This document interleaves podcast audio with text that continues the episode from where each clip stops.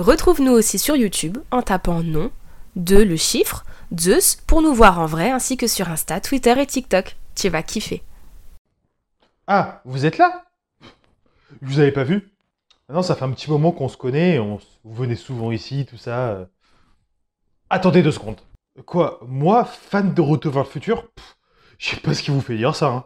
Ouais, bon, un petit peu fan quand même. D'ailleurs, vu que vous êtes là, vous connaissez l'histoire de Retour vers le futur? Non, non de Zeus. Installez-vous, je vais vous la raconter. Euh, parce que j'ai deux trois trucs à ranger en fait. Je sais pas qui c'est qui a foutu un bordel comme ça. Bon, bref, vous allez rester un petit peu plus longtemps que d'habitude avec moi. Non de Zeus, Retour vers le futur. Non de Zeus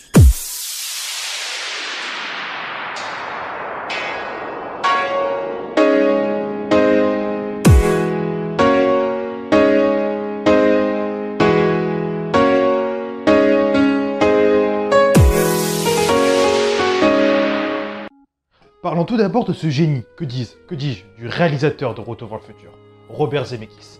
Robert Zemeckis est né en 1951. Il étudie dans l'université de l'Illinois, où en 1973, il sort diplômé d'une licence de cinéma.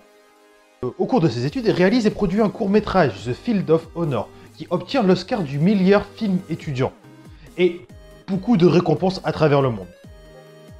En 1968, grâce au soutien d'un certain Steven Spielberg, avec qui il coécrira 1941 et deviendra un de ses proches, il réalise le film The Crazy Days sur la première tournée des Beatles. Par la suite, il réalisera La Grosse Magouille. Mais c'est en 1984 qu'il réalisera son premier grand succès public qui est À la poursuite du diamant vert avec Michael Douglas. qui C'est un des premiers gros films d'aventure, juste avant Indiana Jones. Dès lors, Robert Zemeckis a cumulé succès, mariant souvent le cinéma de divertissement avec le cinéma fantastique.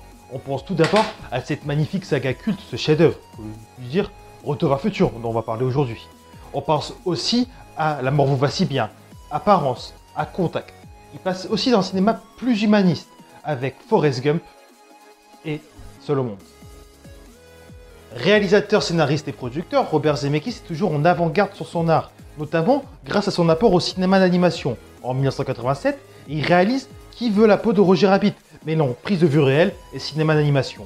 Il est aussi pionnier de la motion capture, grâce au Pôle Express avec Tom Hanks, où il est pionnier, il est premier à utiliser la motion capture pour faire un film en entier. Il réitère plusieurs fois l'expérience, notamment avec la légende de Beowulf, avec Angelina Jolie, et le drôle de Scrooge avec Jim Carrey. Mais ce qui nous intéresse, c'est le voyage dans le temps, et c'est là que je vais commencer à raconter l'histoire.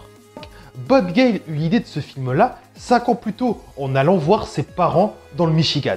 Il tombe sur un album de lycée de son père où il s'aperçoit que son père était chef de classe. Il se dit, à ce moment-là, est-ce qu'il aurait pu être ami avec son père à cette époque-là?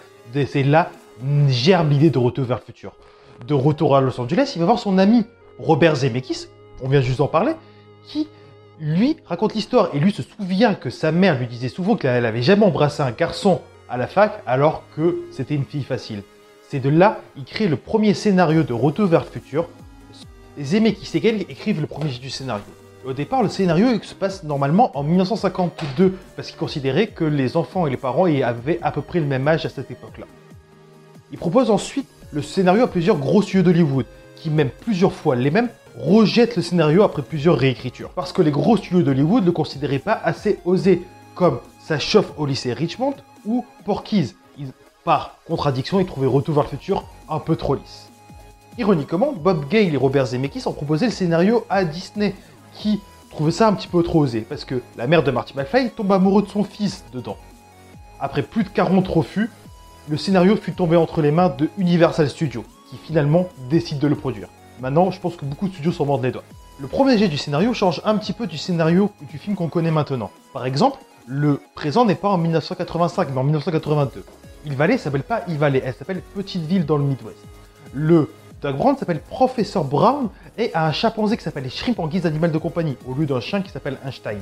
Marty McFly pirate des vidéos, euh, des vidéos pour devenir une célèbre star du rock avec le professeur Brown, sauf que Universal ne voulait pas montrer comment on pirate des vidéos dans, dans son film. Quand Marty McFly revient en 1982, son père est devenu boxeur et non un célèbre grand écrivain. D'ailleurs, dans ce même scénario, la première version de la machine à voyager dans le temps était un réfrigérateur. mais l'idée fut vite abandonnée, par peur que les enfants s'enferment dedans. D'ailleurs, dans beaucoup de pays, quand on met un réfrigérateur à la décharge, la porte est enlevée justement pour éviter ce risque d'accident. Par pure coïncidence, la machine à voyager dans le temps que fut utilisée dans le film est faite du même acier inoxydable que les réfrigérateurs à l'époque. Dans le scénario original, Marty McFly devait revenir justement en 1982 dans une explosion nucléaire au Nevada. Sauf que l'équipe revoyait sa copie parce qu'il trouvait qu'aller au Nevada à l'époque était trop cher. Cette idée-là fut reprise exactement pour un magnifique film, un truc que je sais pas si vous connaissez vraiment. Indiana Jones et le royaume du crâne de cristal. Euh, Justement, quand Indiana Jones s'échappe euh, d'une explosion nucléaire enfermée dans un réfrigérateur. Bah ça, c'est clairement un clin d'œil à Retour vers le futur.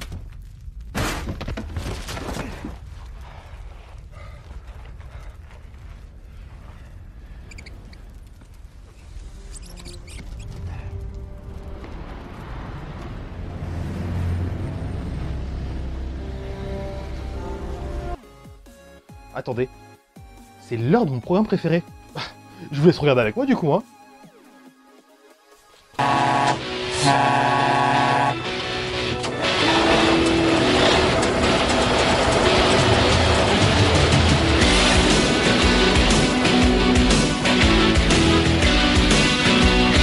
Mais dis donc Rémi, c'est bien beau tout ça, tous les réfrigérateurs. Mais qu'est-ce qu'ils ont utilisé vraiment comme machine à voyager dans le temps? Eh ben mon petit Fred, ils ont utilisé ce qu'on appelle une DeLorean. Et vous allez dire pourquoi? Grâce à cause de quoi? Bah grâce à cette scène-là.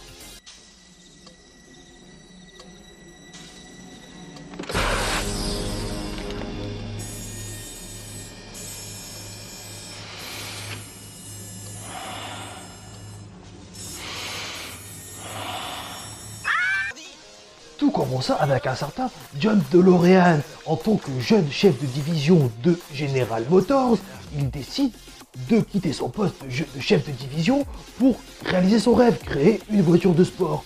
C'est à ce moment-là qu'il design et qu'il crée la DeLorean TMC12.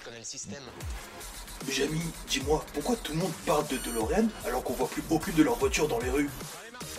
Mais malheureusement pour notre Johnny national, la DeLorean ne rentre pas dans ses frais à cause de la chaîne de production qui était très longue et des fortes modifications de la voiture tout le temps. Et surtout à cause de son moteur. Son moteur qui passa de 0 à 60 km/h en moins de 10 secondes. Il faisait max 130 km/h, ce qui était en dessous des voitures de sport de l'époque. En 1981, un certain Robert Zemeckis et Bob Gale écrivent leur nouveau film Retour vers le futur et utilisent jusque-là un réfrigérateur modifié pour voyager dans le temps. Mais en 1984, ce fut changé pour ce qu'on appelle maintenant la DeLorean DMC-12. Mais grâce à ce film-là, la compagnie DeLorean Motors Company renaît de ses cendres. L'un des dirigeants d'Universal, Sidney Schenberg, suggéra quelques changements sur le script original, notamment la mère de Marty McFly, qui au départ s'appelait Meg, changea de nom pour Lorraine, par rapport au nom de la femme de Schenberg qui était Lorraine Gary. Il changea aussi le nom du prof Brown, passant de professeur Brown à Doc Brown. Aussi, changea le nom de l'animal de compagnie, qui au départ était un singe, comme je vous l'ai dit, à un chien de compagnie. Mais il voulait aussi changer le nom du film, qui est plus mal passé, par rapport à, à Spaceman from Pluto, par rapport à cette scène du film. Mon nom est Dark Vador. Je suis un extraterrestre de la planète Vulcain. En passant de je, je suis Dark Vador de la planète Vulcain à je suis Dark Vador de la planète Pluto. Habillant aussi Marty McFly en alien pour que George McFly se remette avec Lorraine McFly. Il a aussi changé le nom du film, pensant pertinemment que Future ne marcherait pas à ce moment-là. Donc, il voulait l'appeler Spaceman from Pluto par rapport aux comics que le jeune fermier tient quand Marty McFly arrive dans le passé.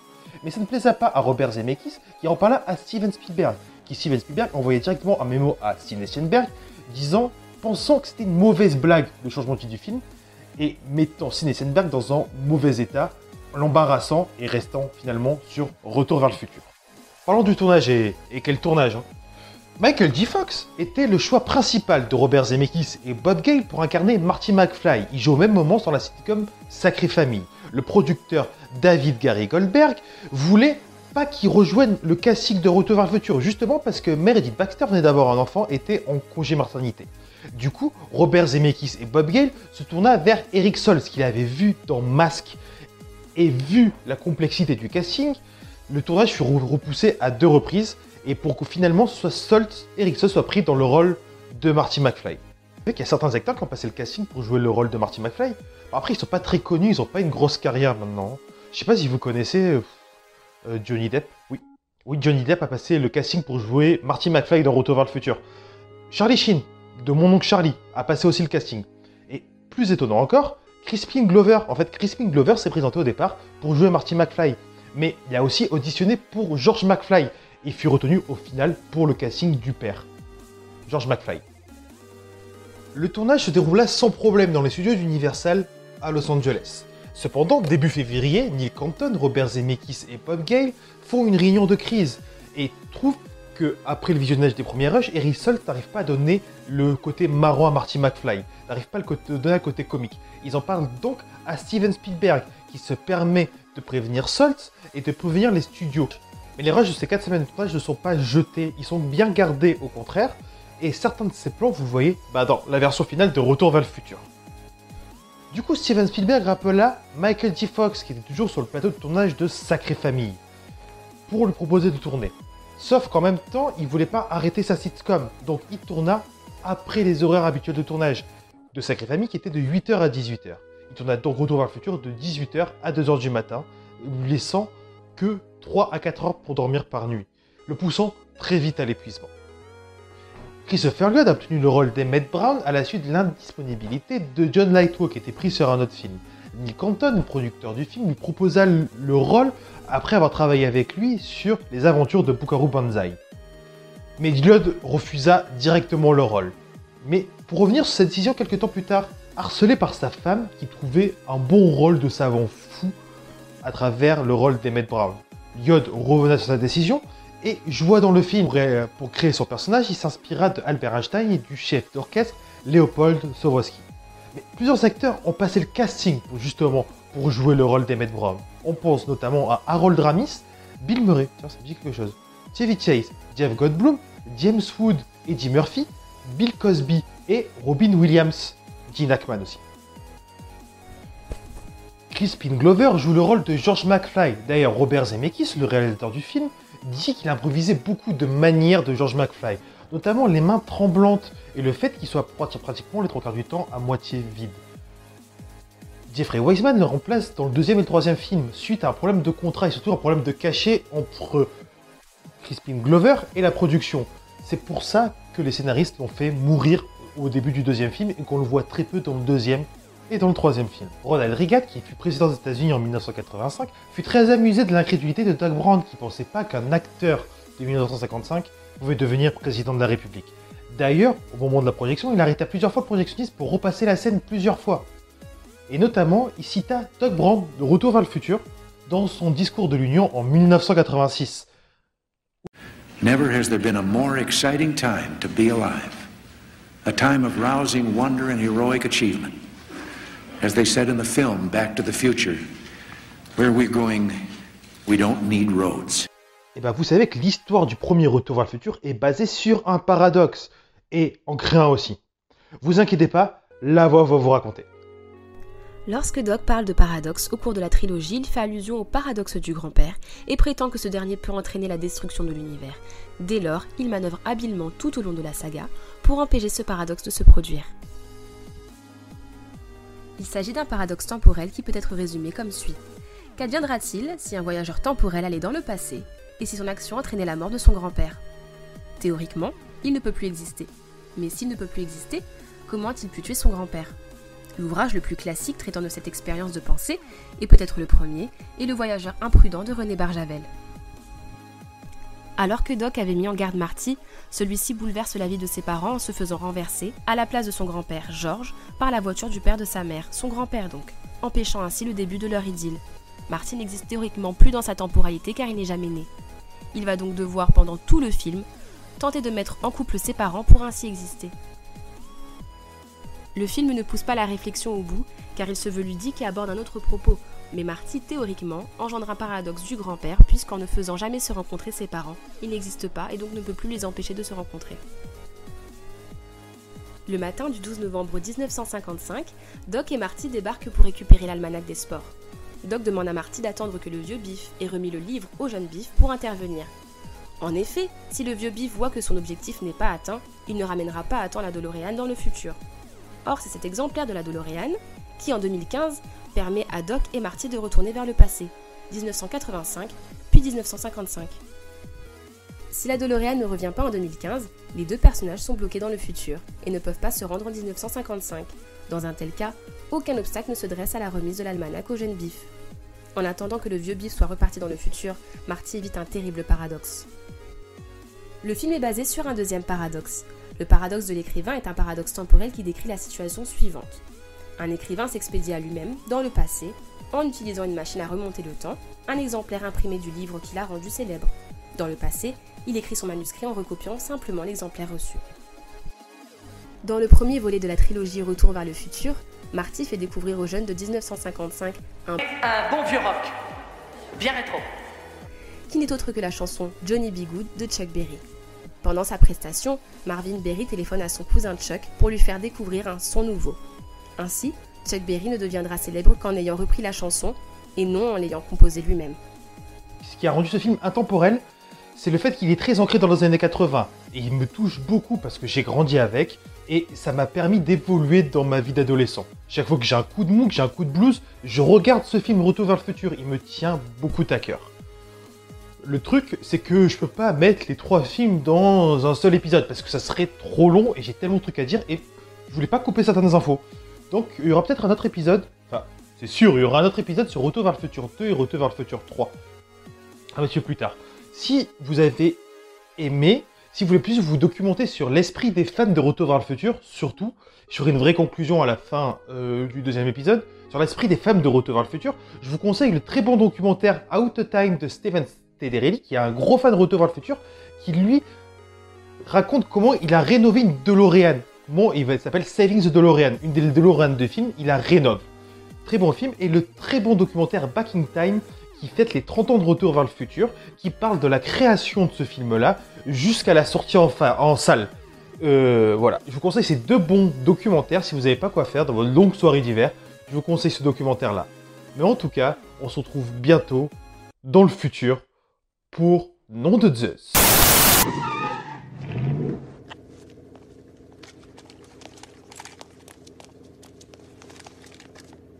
Si mes calculs sont exacts, lorsque ce petit bolide atteindra 88 miles à l'heure, attends-toi à voir quelque chose qui décoiffe.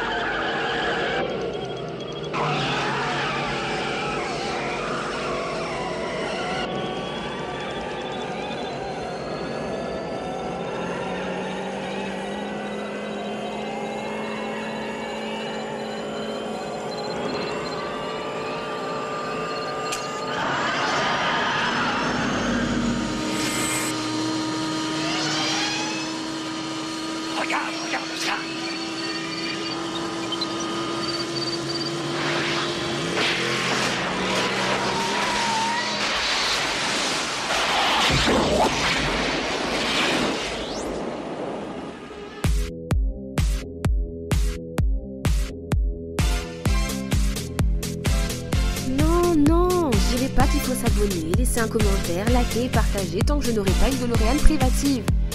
Quoi, ça tourne?